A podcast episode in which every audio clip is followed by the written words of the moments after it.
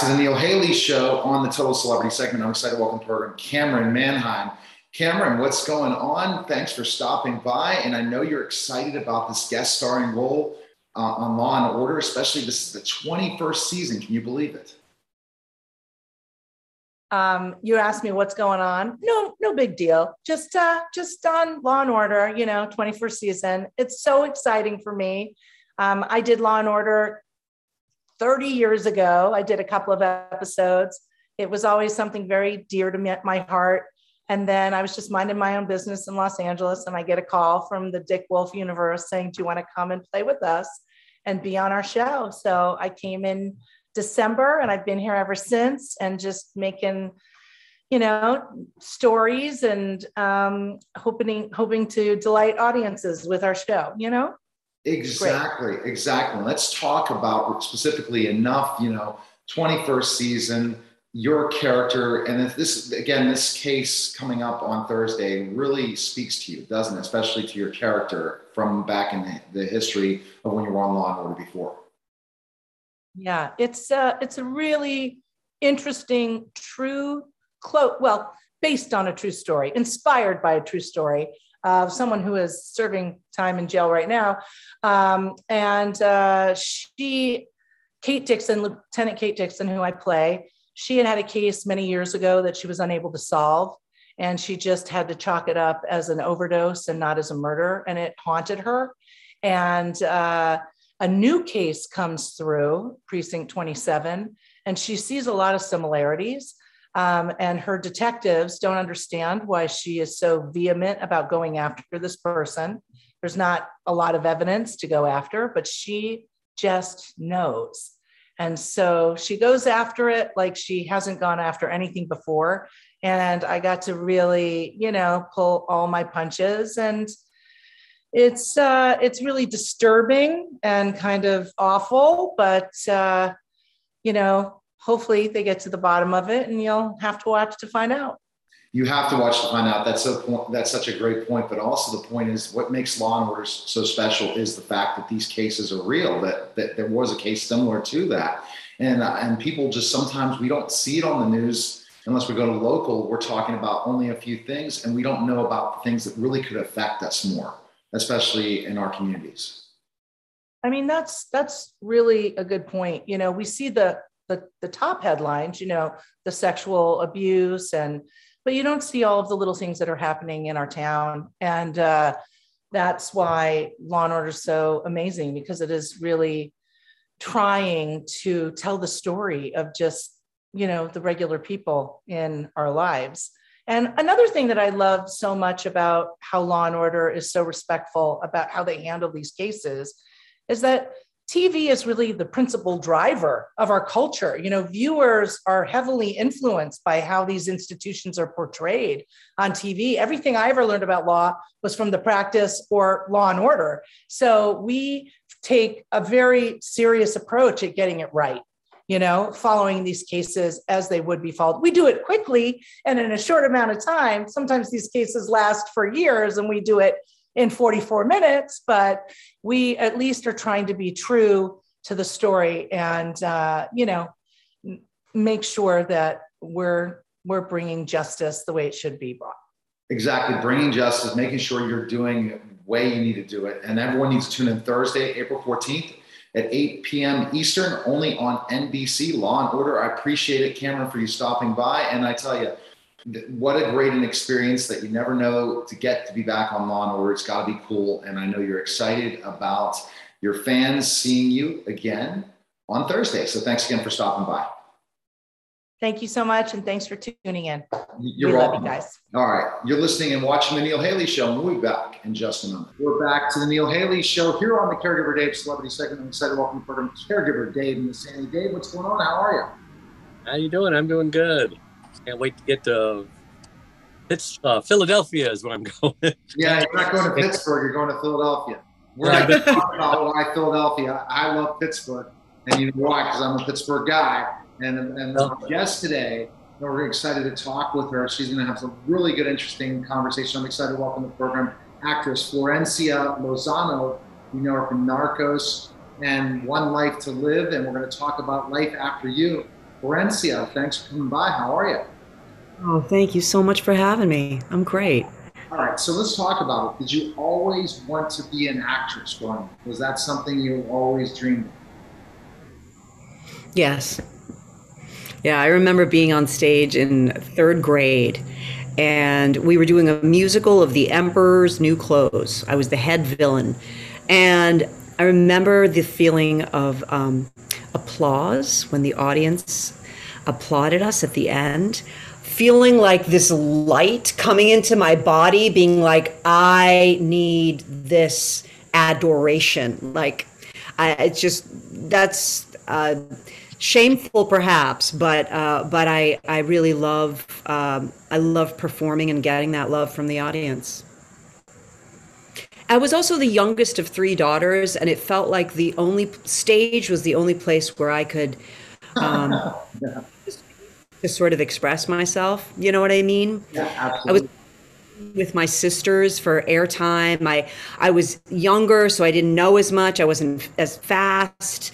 You know, I wasn't as um, uh, grown up. So I felt like the only place I really had to shine was was on stage.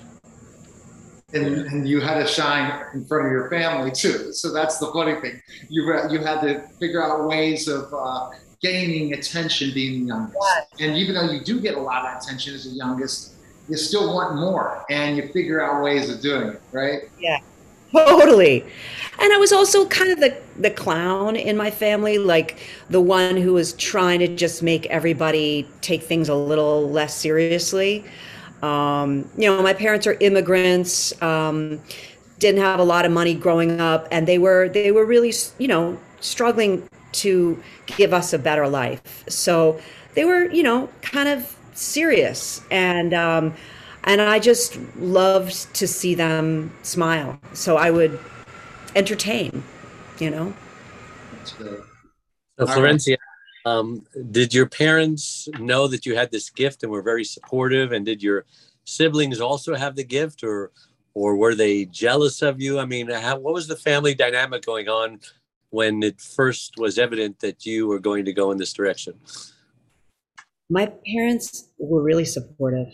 Um, and I, I realize now, you know, so many of my friends didn't have that. And, and that's, that's a huge thing to have parents, you know, my dad, uh, my dad was an architect and he, he would always say, you know, do what you love. Mm. Um, and that I took it for granted at the time, you know, but now I really am so grateful that he wanted, he pointed us in the direction of what we love to do. Um, my sisters are, are not uh, in in my field. Um, one is a pediatrician um, who specializes in public health, uh, and the other works for um, the DA. So uh, she's a prosecutor.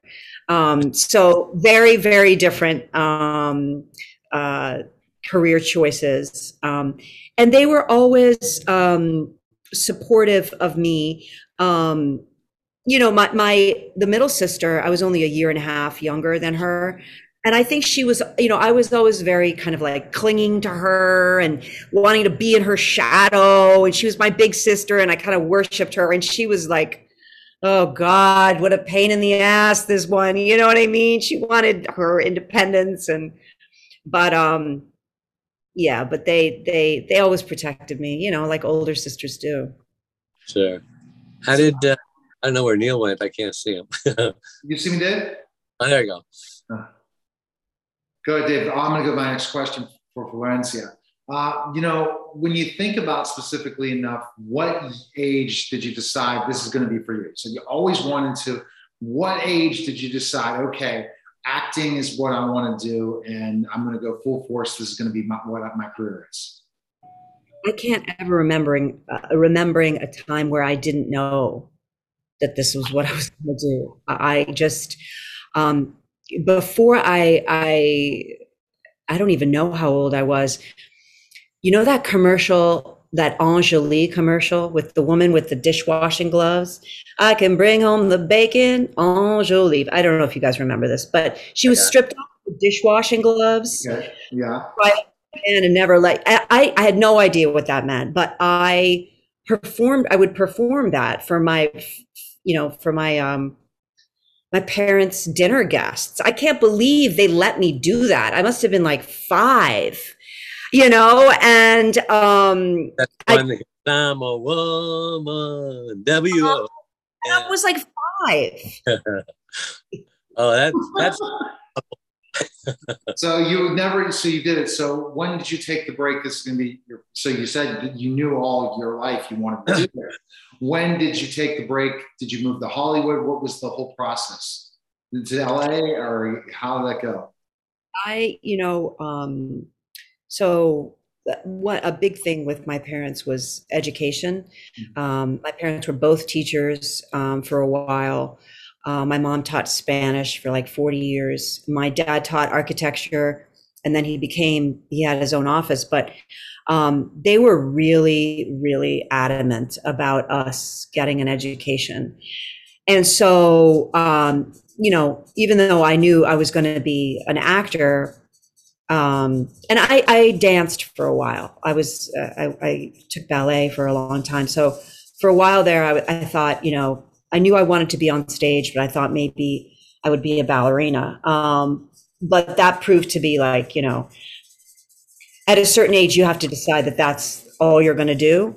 And I, um, I wanted my world to be a bit bigger than that. Um, so I stopped dancing and um, finished high school, and then I went to college. And knowing I would be an actor, I, um, I, you know, I majored in literature, um, and then went to New York. Uh, I wanted, you know, I wanted to have something to bring to my acting, so I always loved reading. Um, and in some ways, like when you do a play, um, it's a lot like English class. Like you, you sit around and you talk about the play. You talk about the themes of the play. You talk about the characters. You, you know, the study of stories is really um, akin to to what we do as actors. It's like, who are these people? What happened in their lives? It's it's it's this kind of psychology, history. You get to really dabble in all of those arenas. And, um, and so there is an intellectual sort of, uh, if not academic, um, element to it. But then there's also, you know, a really physical uh, dimension to acting where you're embodying someone else. You're walking like that person. You're internalizing that person. And I, you know, I, I was always drawn to imagining what it is to be someone other than myself. And that's yeah, that's that's the amazing thing. Dave, uh, what, what thoughts? Next question. Yeah, I'm curious um, how the last couple of years affected your career. You know, the COVID and lockdown and masks and vaccinations, all that stuff. Um, yeah, it was. Um, I mean, you know, it, it's amazing how um,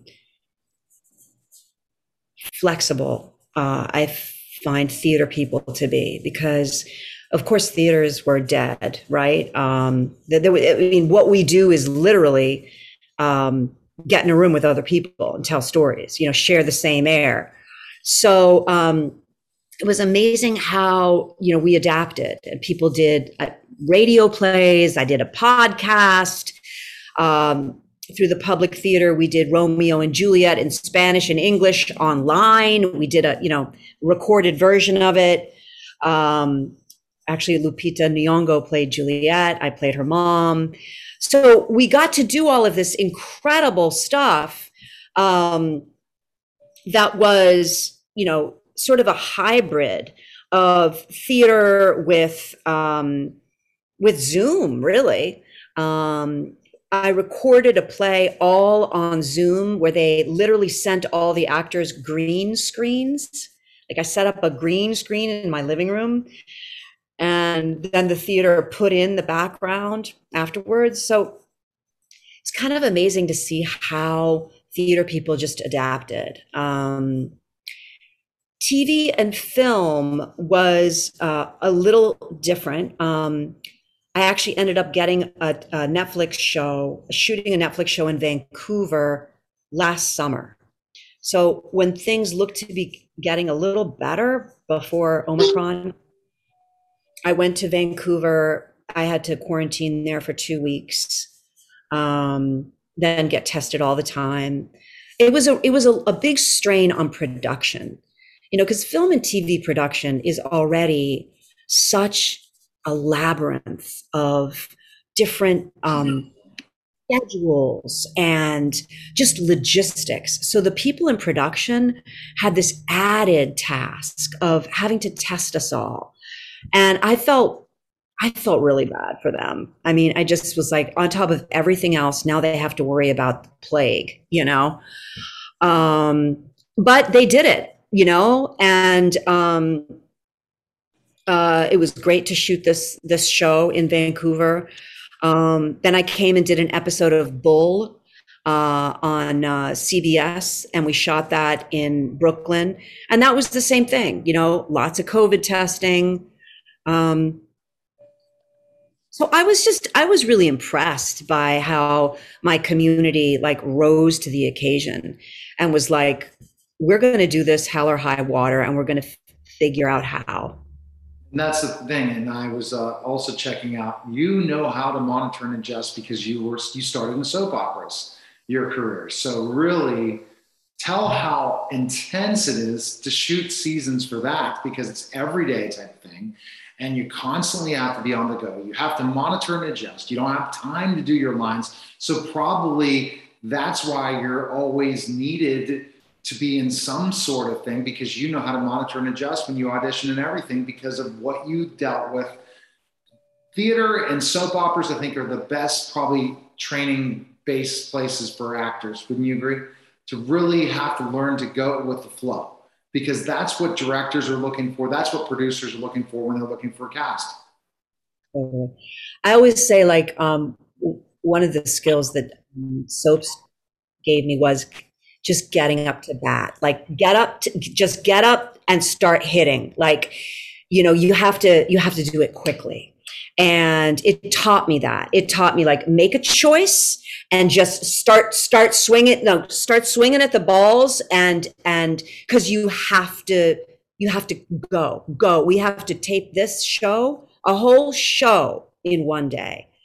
And so now when I, you know, when I did that episode Bull and we do eight pages a day and people are you know rightfully you know kind of anxious about oh that's a lot of material after having done you know a whole show in one day i'm sort of like we can do this we can do it you know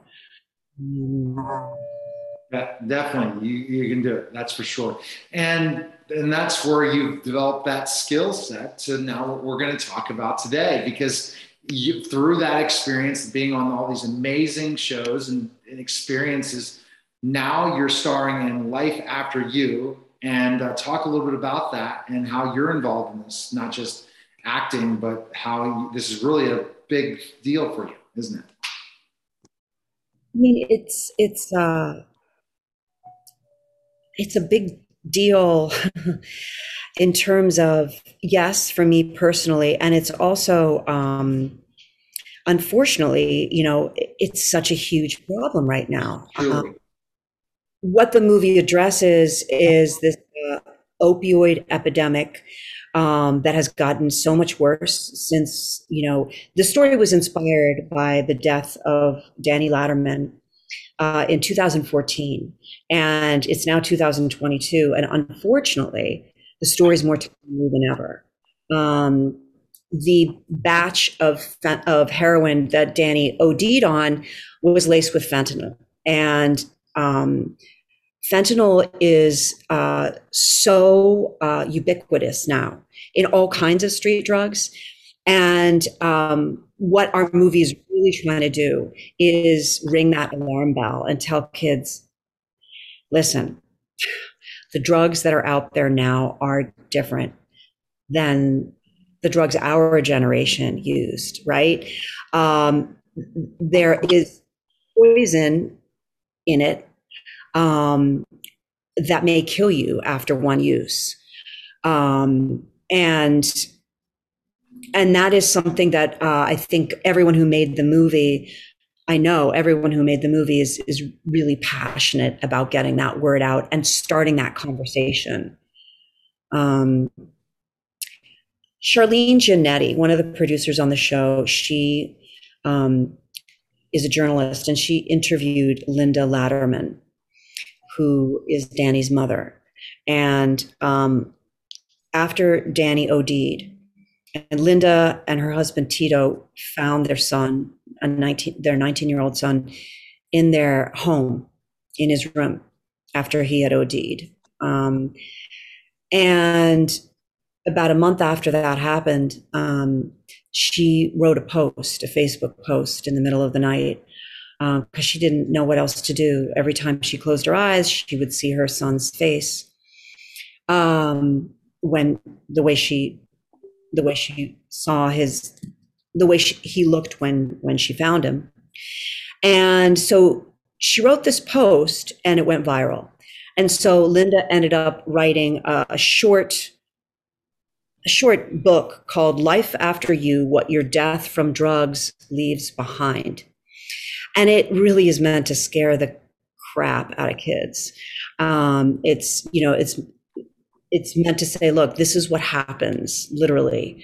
Your sister and your brother need to write your obituary. You know, these, these are the things that will happen to your family.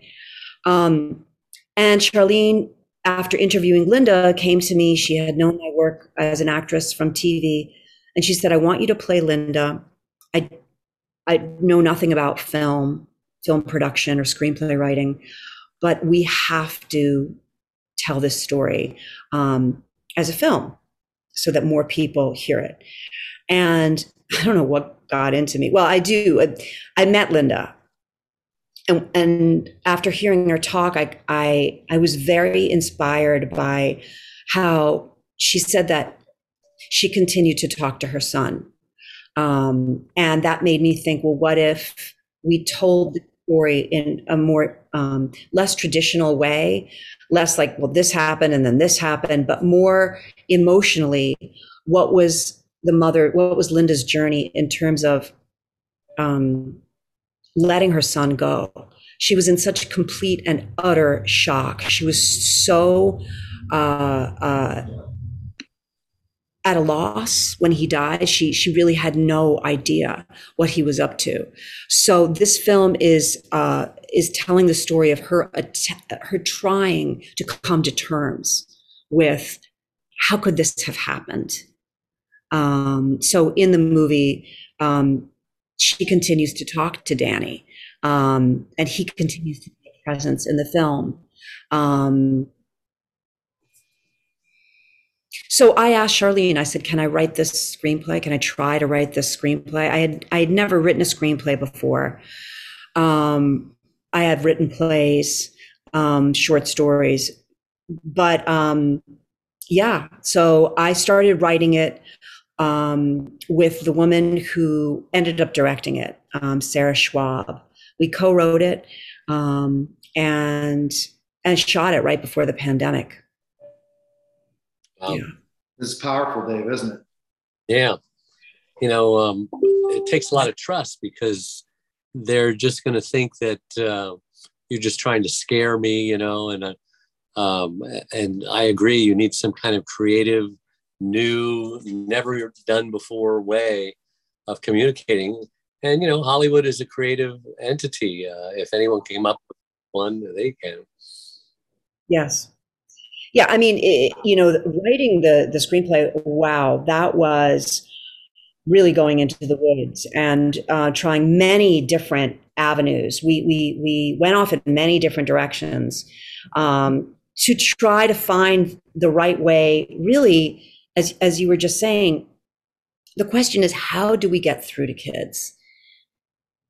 How do we penetrate that that divide, right, between because um, we were all kids. We remember how it was, where you know y- there's this code, there's this code of you know you don't tell the adults, um, and how do we um, try different tactics to try to warn, um, to warn them um, without alienating them, without pushing them too far away.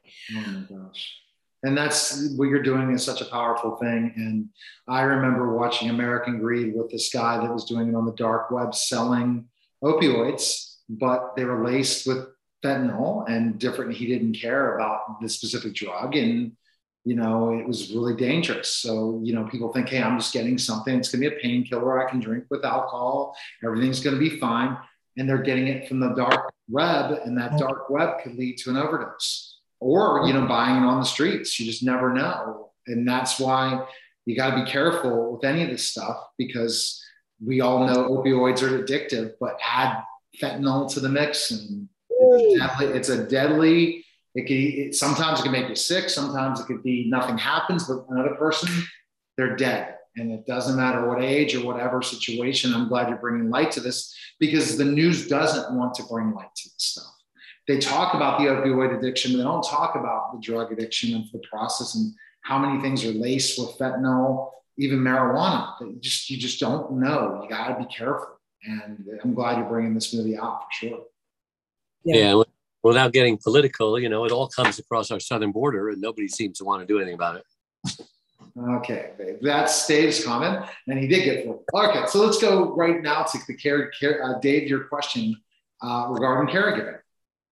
Yeah, so my wife, 25 years ago, we had a we're married for 47 years. About halfway through, she wow. complained headache that she had for like four days, and she was going to go to the doctor, but then uh, you know it turned into a stroke. She lost her speech, became paralyzed, um, and we grieved for the last uh, for the next two years, I should say. And we decided that hey, you know, life hands you lemons, turned into lemonade, and so we reinvented ourselves. and And she decided to do everything she did before. She was very talented across between Martha Stewart and Wonder Woman, and um, you know, a gourmet cook, an interior decorator, a wedding coordinator, etc. So she's doing it all with one arm and one leg tied behind her back and duct tape over her mouth, in essence, because she can't speak verbally. And she just makes all us normal people look like whiners and complainers. So I go around the world and the country speaking on uh, stages and uh, been on 52 TV shows, just helping people uh, to survive. Because 30% of caregivers die before their loved ones do. My question to you is uh, how has caregiving touched your life or do you fear that it will one day?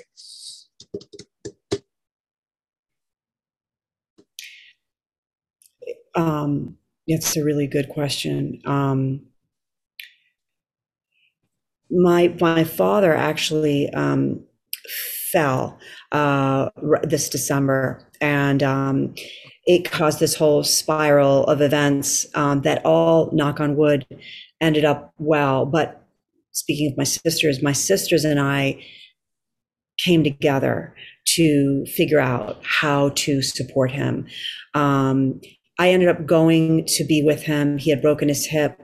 And do you know, it was the best Christmas of my life, spending that time in my dad's um, uh, nursing facility. He was in a rehab facility. Uh, they were in lockdown because of COVID. It was, you know, but my dad was so vulnerable. He was so open. He, you know, I, I felt like I got to take care of him. And that was a gift, yeah. which I, I never, I never expected that. I, I was so surprised that like it was a gift to be able to to be physically intimate with him in a way I, I never had been before. Um, it was it was it was a lot, and you only imagine what it is uh, long term to do that with someone. Um, you know, I got him on a plane. My boyfriend and I got him on a plane um, uh, to Seattle, and now he's at uh, in Seattle um, where my my other sister lives, and she's really taking care of him now. Um, but thank God that there's three of us who can. Uh, we all have different abilities too, and and so we can trade off like you do this and I'll do this and having a network of support is a huge plus um but it really made me grateful for the things that I took for granted before um and um and I remain grateful. Maybe you can send your sister to our online support center, caregiverdave.com. It's got bunch of gifts. You know, I've written books, I've got podcasts, I've got videos. And, and you you got a really popular Facebook page. Yeah, 34,000 uh, Facebook yeah, followers. He, the, the really engaged group. Check it out. Now, uh, where can we find the film and stuff and watch it? I know there's YouTube right now for the preview. When's when's it coming out? So people can check well, it out. It actually is available for um, pre-purchase. Is that what it's called? I think so. On uh, Apple, um, Apple, iTunes. Um, one of the producers just emailed me about this because I asked him that very thing. Um, he told me it's going to be in 100% of uh, households. Um, so you can pre order it on Apple TV, iTunes. Um, I think it's on pay per view. Um, basically, if you have cable TV, you can um, rent it. Um, and then it'll be streaming in like three months. It'll be streaming, I believe, on Netflix, Hulu, all of those. Oh, that's fantastic! Well, congratulations with the work that you're doing. Such great work. Any other projects going on right now? You're staying busy. You said you're filming Netflix last year and different things. Can, anything you could tell us about a project coming up for you? So the the Netflix show that I shot in Vancouver is called Keep Breathing. Okay. Keep Breathing. It's a Netflix show that should come out in like August, I think. Um, and it's a lot of fun. It's All a right. lot of fun. Any other projects, or that's pretty much it right now? You're staying busy, I'm sure. I'm staying busy. I also just recorded a uh, a radio play, another radio play uh, called "Kisses Through the Glass," and it will be available uh, on the Two Rivers Theater Company website. Okay. So that's something else. You really have a good voice, so I can tell how you would be good, good for that radio. I could see listening to you read to me. So the way just you, you have that voice, I can tell. All right. So appreciate it. Where can we follow you on social media? Best place to connect with you on social. Where can we go? Where are you? So mm-hmm. I have an Instagram, which is all lowercase. It's my name with an underscore between the first and last. So lowercase Florencia underscore Lozano lowercase. Excellent. And for those Narco fans, go back and check her out when she was in Narcos and different things. And yeah, I was reading some of the places. Some your Wikipedia is pretty impressive. So con- continued success in everything you're doing. And this project, I definitely want to learn more and hear more what's going on because it's a tremendous project. We got to let people know the dangers of taking things that, guess what, they're not coming from the right sources because it could be your last chance of life. So I appreciate you stopping by.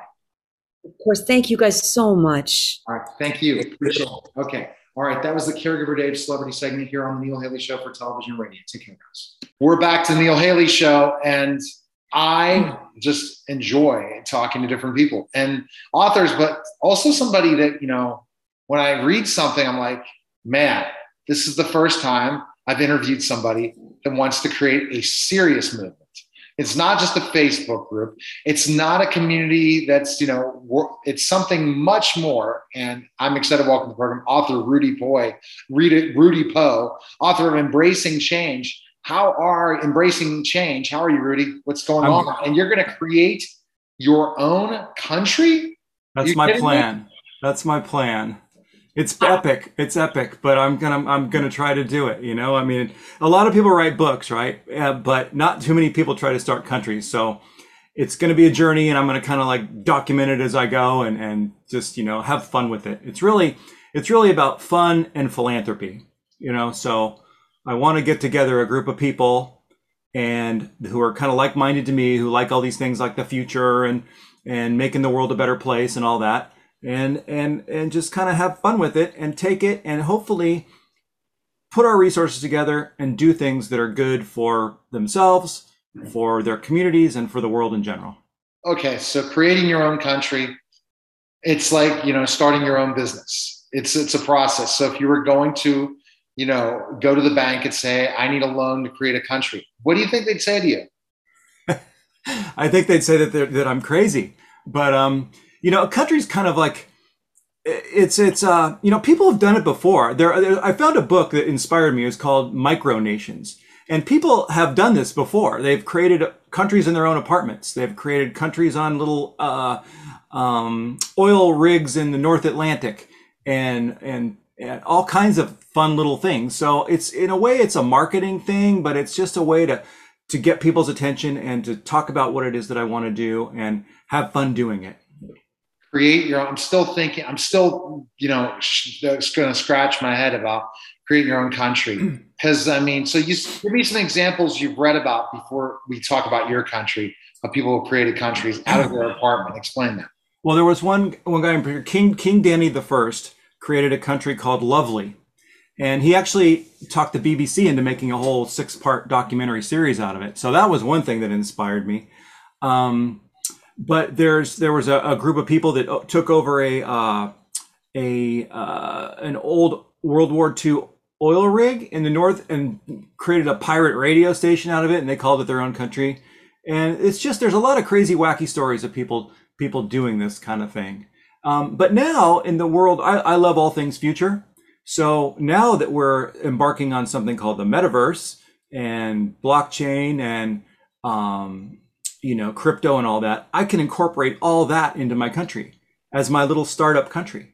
So I can have my own currency. I can have proof of all the good that we do. You know, if it's like a lot of a lot of times when there's a nonprofit, people question, oh, well, did did they actually how how much how far did my money go? Did it really go towards the right things? That kind of that kind of idea, right? Well, if I incorporate the whole idea of blockchain. I don't know how many of your viewers know about blockchain, but you know, it's basically a permanent ledger of everything that happens. So there would be proof, a record proof of everything that we did for better or worse. So we better stay on the better side, right? Oh, absolutely. I mean, you're so you're a futurist. I already can tell if you t- would have taken your five talents, futurist has to be one of them, right? Yeah. Uh, yeah. According to Gallup, I have five talents. My number one's ideation and also communication and achiever and competitor and then another one strategist and if i'm missing them all i think i, I hit every one of them but the thing is for you no and no doubt about uh, looking at yours futurist has to be one of them right yeah I mean, I love I love all things future. I belong to future groups, and I actually just got up. I did a 24 hour webinar last week with this one that I'm in, and they were they, they brought together all these future forward thinkers and people creating these amazing companies. And so I learned from all that. I mean, I'm a sponge. One thing I think we should all be more of is sponges. You know, we should learner, all learner, learner would be another one of your. Yeah, lifelong learner. I, you know, being curious. I would recommend that for everybody. You know, just learn. We all have all the world's knowledge in the palm of our hands now. You know, with our phones. It's like, what do you want to know? Ask it a question. You will find out. You don't have to go to the library anymore. Or, or you know wh- whatever i mean everything is immediate and you just have to have a curious mindset to move forward in the world i, love that and then and that's that's the, the thing about have that curious mind and be willing to learn in so many ways so the country we talked about people have done this country. Have they monetized any of them that have done their own country? Have they made money? Uh, you know i don't know. I think they're mostly for fun. That's why i like i really want to move into to I've I've been fortunate and I've been successful in having a couple of companies that have worked out, and I really want to spend my time and energy giving back and and doing the right thing. And you know, as with my book, you know, my whole thing, I have this pet peeve that people don't like to change. So I've been gra- grasping for a way to get people to embrace change. You know, I, I wrote my book, and and that's that's one of the reasons I want to do this is to help people see the future, see a better future, you know, make their life worth living and not be just scared of, of the future and everything that's going on around us. I mean, you know, a lot of people live their lives in the past and, and the future's coming at us so fast that we just really need to embrace that because that's how you will be successful in the future. The future, the future, and that's and, and embrace the opportunities and different things. So let's talk about the country now. Who, what, what is the country going to stand for when you put this together? How are you going to bring this country together, bring people to the country? Well, it's all about change for better. Again, taking my theme from my book, that's that's really been a kind of a, a thing that's been driving me forward. You know, ten years ago, I, I my life was a mess, and I I just I had to I had to go through a lot of changes. I've been through a whole decade of stuff, but I came out the other side, and there's a lot of joy in that. And I've uh, my life is much much better. It's it's the life I wanted to lead. But had I not gone through all that pain and at, and of the journey, I wouldn't have got there. So I would like to share that idea and have people come and meet me and meet with me and grow with me on a journey forward where we can all help each other get to that place that we want to go. You know, it's not a country like full of politics and military and all that stuff. In a way, it's the anti-country country, right? Because we just want to do what's right and do it together and celebrate the life that there is out there. You know, celebrate the banquet of life. That's what con- my country is called convivia, and a convivium is where people celebrate the banquet of life. Oh. So, okay, so so basically, wanting to celebrate life, bring the people together. That's based on your book. So that's what you want to do, right, Rudy? Bring the people together. That's based on your book. Yeah, the themes the themes in my book, not necessarily the book. The book is one tool that uh, would be part of my educational department, right? so. Um, but you know put together events and, and and meetups and get people to collaborate who are of a similar positive mindset and see what happens define that positive mindset what you're looking for. You said you see i'm, I'm going to go back to this whole journey of change going through the transformation going through all these things to now you feel better about. What caused you to take that turn 10 years ago to say oh my gosh i can't live like this to where you are today? Well all the things in life that so many of us face you know? I mean i was facing change in my my relationship my my marriage my business was one of my businesses was not doing well. I had to start another business. So all those things out of necessity really you know? I mean people don't change. There's a phrase it's uh people don't change until the pain of being the, sta- the, the the pain of change is less than the pain of staying the same. Right? So uh, I want to find people who've already really found that mindset and see if we can spread that to others. And I have a I have a three word thing that I live by. It's imagine, create, transform. You know, when you imagine something, you create what you imagine, and then you transform the world from your creation. So that's what I want to do with a group, find a small group of people. It doesn't need to, need to be a million people. It can be a thousand people or a hundred people or whatever. Just as long as there's a good cohesive group with a solid mindset of that sort of let's imagine something, let's go create something good, and then let's transform people's lives because of it. Who would you say those people are? Who would be those people that would be part of that community? Because to create and transform and change, I mean, to basically change society, uh, you said these are change makers. So it's not everyone that can be a change maker unless you believe everyone can be a change maker. I think everybody could be a change maker if they wanted to, but I don't think a lot of people want to. So I'm going to kind of start with people who've already adopted it somewhat and see where that goes. I've been trying to like through my book and whatnot find people and help people change, but people aren't are very resistant for change. You know, so yes. yeah. So I'm and more so than I would have imagined. You know, I thought, hey, here's a solution to help make life better, but it's it's it's hasn't been as easy as I thought. So I think I'm going to push more towards people who already kind of get it and build up some momentum that way. And those people already get it, but they still need a community of people to work together to get better, even to that level. They stay. Yeah. And there's always more to learn. Like I said, lifelong learning, right? As much as you know or you think you know about something, you know, we're all none of us are as strong as all of us, right? So if I can put together a group, I mean, one, I think it would be just super fun to do this, and and it's an experiment, of course, right? But let's see if I can succeed at this experiment. I think you can. Or just hearing from you, I think you can, and finding people that want to make that, you know, to create something, to create something meaningful that will change society. and that's that's uh, an undertaking. But everyone can be a change maker. And what would you say to people that are resistant for change right now? They don't. What tips would you provide that you need to make a change, especially if you see that there are definitely problems going on in your life right now? Everyone has problems. They have to come up with solutions. Tell them why they need to make a change instead of never problem solving those to, to lead to solutions. Right. Well, the first step to anything is awareness. First, be aware and recognize that you have these issues or something that you want to change. You know, there's three kinds of action in the world. There's non-action, which is actually making a choice. You're making a choice to do nothing, like you just said, right?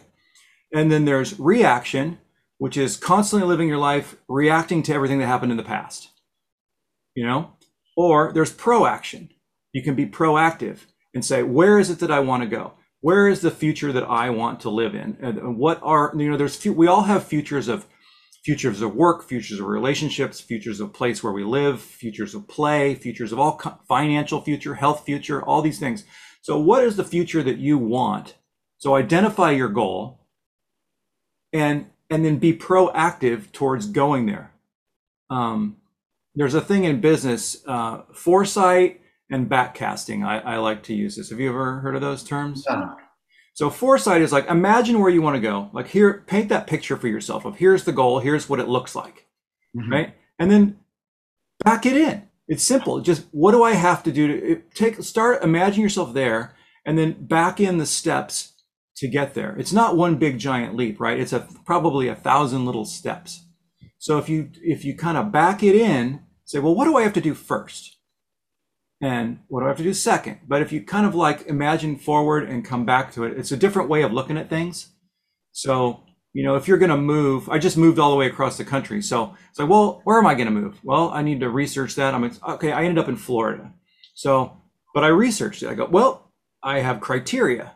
And so I researched it and I figured it out. And if I'm going to do that, first I have to, you know, sell my house. I have to find a house. I have to get myself from here to there. There's all those little baby steps, which is daunting if you look at it as the big picture. But if you break it down into little steps, we can all create the positive change that we want. At least I believe we can. Absolutely. All right. So we've jumped to that conclusion and looked at those those those particulars. Let's uh, jump to the fact of to join your country. Do you have the movement? Do you have a landing page yet to create the country? Or are you So no? It's it's it's just pretty. This is pretty new. I've been thinking about it forever, and I'm finally putting it together. I I wrote a blog post. If you want to know about it, it's on my blog, which is at rudypoe.com. Um, my blog is called My Brain and My Brain and I. It's my brain and I thinking about things and writing them down. So I have a blog post there. Um, I've just written my uh, my citizenship pledge. So that's not quite published yet but uh, it's all it's all in the works. It's slow going. It's just me right now. I do have a list of people who said they're interested. Every time I bring this up in a conversation, I go, well, I, I want to do that. I had one guy. He says, well, I need to be your minister of coffee and wine. it's like, all right. I didn't know I needed a minister of coffee and wine, but we do need coffee and wine. So you have got the job. So you know, it's a contributor society, right? Not a volunteer society, but a contributor society. So anyway, but just email me at rudy at rudypoe.com and I will respond and I will get you on the list and you can come with me on my journey. All right. Well, fantastic. Appreciate it, Rudy. Great information. Fun. I never thought creating a country. Wow. That's something that not many people. I have a I have a flag I have a flag already though. oh my, that's the creativity you have, Rudy. Is the change maker. You're willing to make that change. Appreciate you coming by. Appreciate you being having me on the show. Thanks. Nice All to right. meet you. You're listening right. and watching the Neil Haley show, and we'll be back in just a moment we're back to Neil Haley show. And, you know, when I think of insp- inspiring people, it's people who are able to overcome adversity. And we have an unbelievable guest today and uh, two great authors. I'm excited first to welcome Scott Kyle. He's the co author of Via La Vie. Uh, how are you, Scott? And you're going to introduce your daughter, Liv. And I, and I look forward to hearing the story and also learning more about the book. How are you? Thanks, Neil. I'm doing great. How are you? Fantastic, Scott. So you, you're who your other your co-author is with you? And, yeah. Yeah, and it's your daughter Liv, right? My daughter Liv, all of 12 years old, although she was 11 when she uh, helped write the book. So, but she's now she's now uh, a 12 year old in middle school in sixth grade. All right, fabulous. Let's kind of talk about Scott specifically. the challenges that Liv has gone through, and then you can, and then Liv can kind of expound on that, and we'll talk about the book. Yeah, so Via La Vie is a very interesting character. Um, we don't put too much um, emphasis on it in the first book, but the second book will talk a bit more about her life challenges, including overcoming brain cancer and how she really used that to her advantage to uh, live life to the fullest, um, to use her brain for good. And Liv, the, the real Liv, um, also went through cancer, in her case, something called Wilms tumor, uh, around the same time as the as the character in the book, around first grade.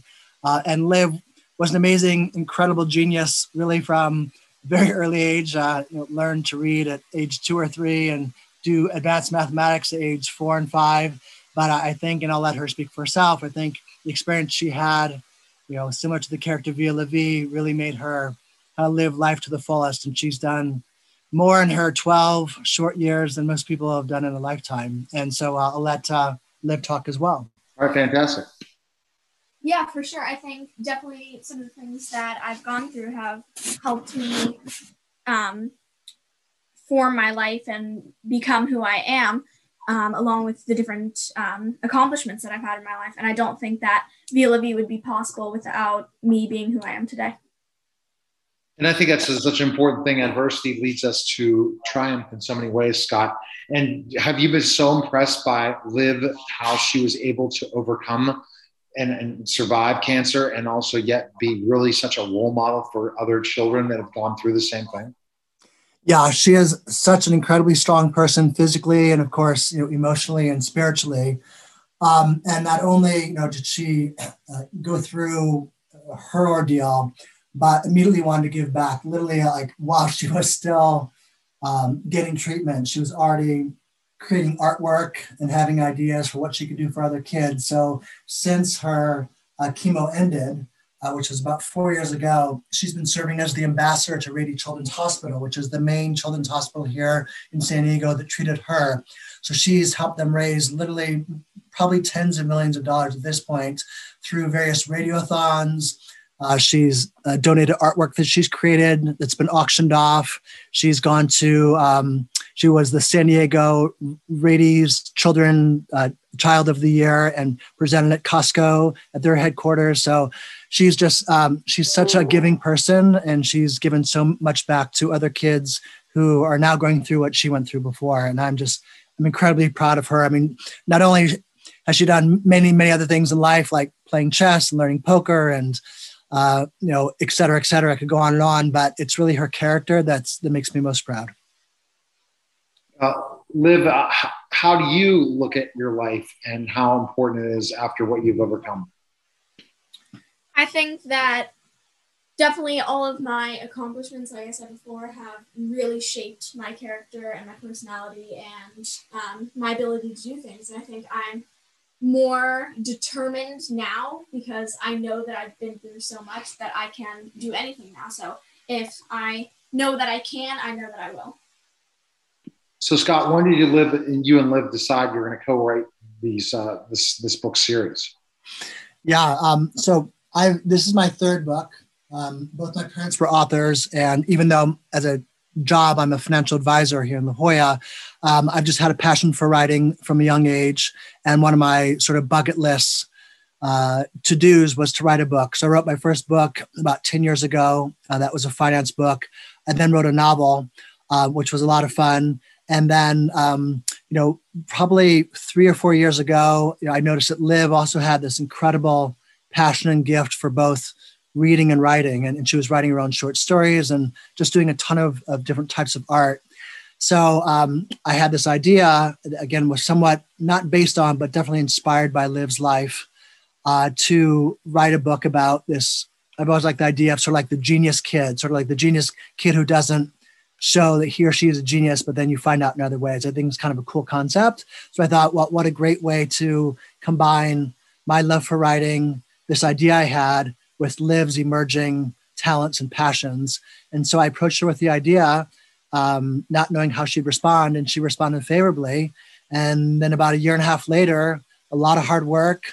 Um, she's also the illustrator of the book as well. So not only did she help to write the book, but she does the illustrations, and there's 22 illustrations in the book.